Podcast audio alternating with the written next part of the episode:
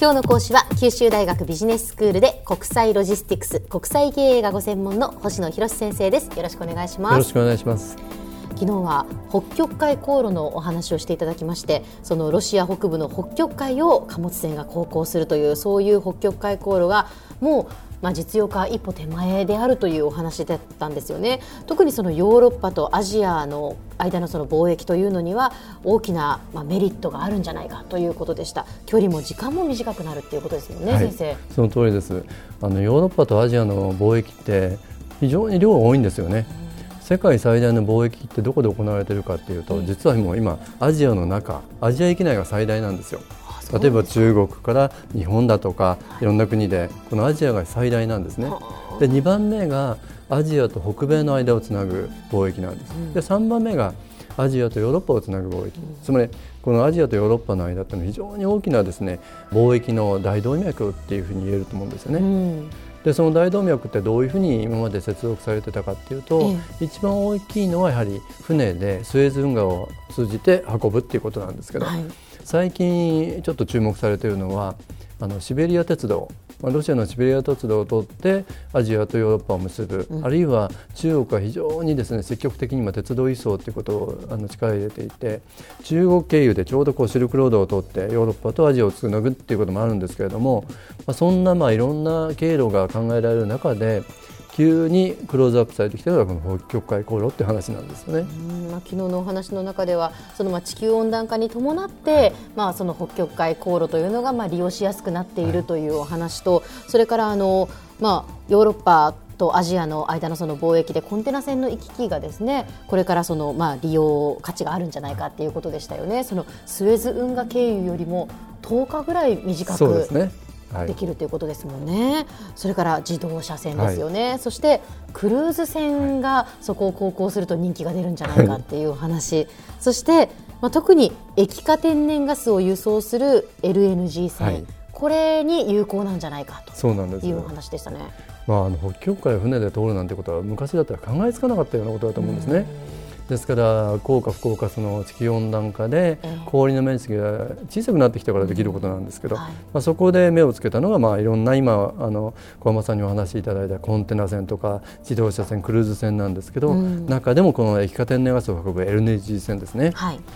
あの日本、韓国、台湾というのがですね世界の天然ガスの輸入のトップ3なんですね。まあ、なかなか国内にエネルギー資源というのはないですから、ね、その通りです、ですから日本なんか最大の輸入国なんですよね。うん。でところが最近時々あの新聞とかでも書かれてますけど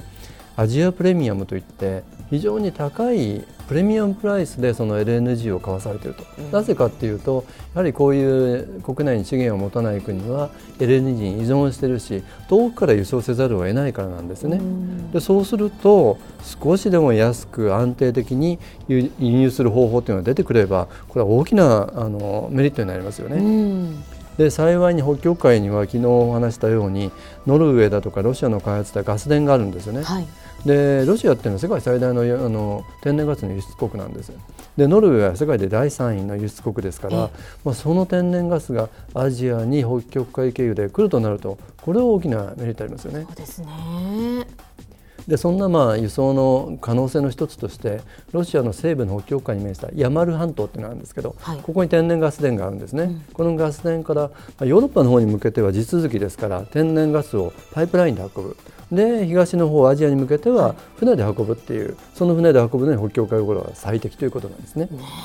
で最短距離だからやっぱメリットがあるっていうことですよね。そうなんです。昨日のあのコンテナ船のお話しましたけれども、今回ヤマルから日本までの輸送ってことを考えると、スエズ運河経由に比較して4割ぐらいしかもうあの距離がないんですよね。もっとメリットがあるんですね。北極海にそもそもその産地があるんではいはい、でそうすると時間の短縮効果だとか燃料の使用量の節減だとかいろんなメリットあるわけですね。うんうんただあの昨日もちょっとお話ししましたけどいろんなやはり危険性のある北極海ですから、うん、この船っていうのは対氷能力つまりあの氷に対するあのぶつかっても危険がないというですねその対氷能力っていうものが求められるんで船の値段はだいぶ高くなっちゃうんですね。運んでるものも LNG ということになりますね。そうです安全輸送っていうのはもう鉄則ですから。で、まあ、そう考えてみるとこの戦火船の値段の高い LNG 船というものを北極海航路の航行できない季節つまり冬で閉ざされる氷に閉ざされる時期にはどうするのかとか、いろんな問題はあるんですよね。で問題はあるしあのこれもお話したように採用能力を持った船舶がエスコートしなきゃいけないとか、現地を熟知したその水先案内人を乗せる必要があるとか保険料もやっぱり高くなるとかですね。そう考えるともう全体のコストで短くなってで燃料が少なくなった。でただ船の値段は高くなっていろんなコストがかかる。どっちが安いでしょうねっていうそういうことになってくるわけですね。バランスです。やっぱりこうすぐにはその LNG 船をじゃあ北極海航路でっていうことにはならないのかもしれないですね。うん。それが実用化または実用化一歩手前という言い方をした理由なんですけどまだまだその解決するべき問題あるんですよね、えー、ただその実用化に向けていろんな取り組みが今されてます、はい、例えば日本の海運会社の商船三井という会社は、えー、今中国の企業との合弁でそのヤマルエネルギーっていうそのロシアのあの北部にあるあのえーと、ガス田から中国向けの輸送プロジェクトに参画してるんですね。でこれを参加することによって北極海を通ってあの LNG を運ぶっていうことを学習しようとしてるわけですね。でそうなると最終的に実用化のめどが立った時にはもうまさにこれが商船三井っていう会社はいろんな国に向けてこういうことを始められるんだと思うんですね。では先生今日のまとめをお願いします。はい。まあ、地球温暖化の副産物として北極海航路っていうまあ、世界に新たな貿易ルートがですね、まあ、提供してもらったということも言えるんですけれども、まあ、北極海航路にはコストの問題とかロシアの政策とか未知の問題もいろいろあります。ただ実用化されればですね日本にも大きな利点をもたらすんではないかと考えると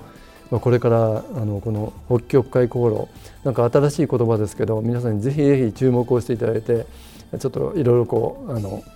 調べてあの考えていただきたいなと思ってます。そうですね。コンテナ船、それから自動車船、はい、そしてクルーズなんかはね、私たちもなんかやっぱり行ってみたいなというふうに 思いますからね。はい、氷河がこうガラガラと崩れ落ちるようなところなんかは見たいなというふうに思いますし、やっぱりそういうこう利用価値というかですね、メリットがあるのならばこれからやっぱり北極海航路というのは注目ですね、はい、特にエネルギーは日本にとっても本当に重要な重要な問題ですから、それを北極海を通ってくるという全く新しいルートが開拓されるのは面白い話ですよね。うん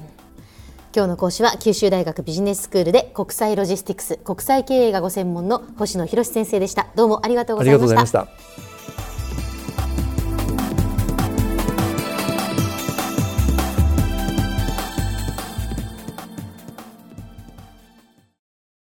続々ぐいぐいメラメラつながる。ゾワゾワハラハラメキメキつながるズキズキ。モワモワホカホカつながる。キリキリ。ザワザワキュンキュン。ガンガン。ワクワク。うずうず。ドキドキ。ルンルンバクバク。九州人のいろんな気持ちつなげます。九州から輝こう。キラキラつながる。 QTnet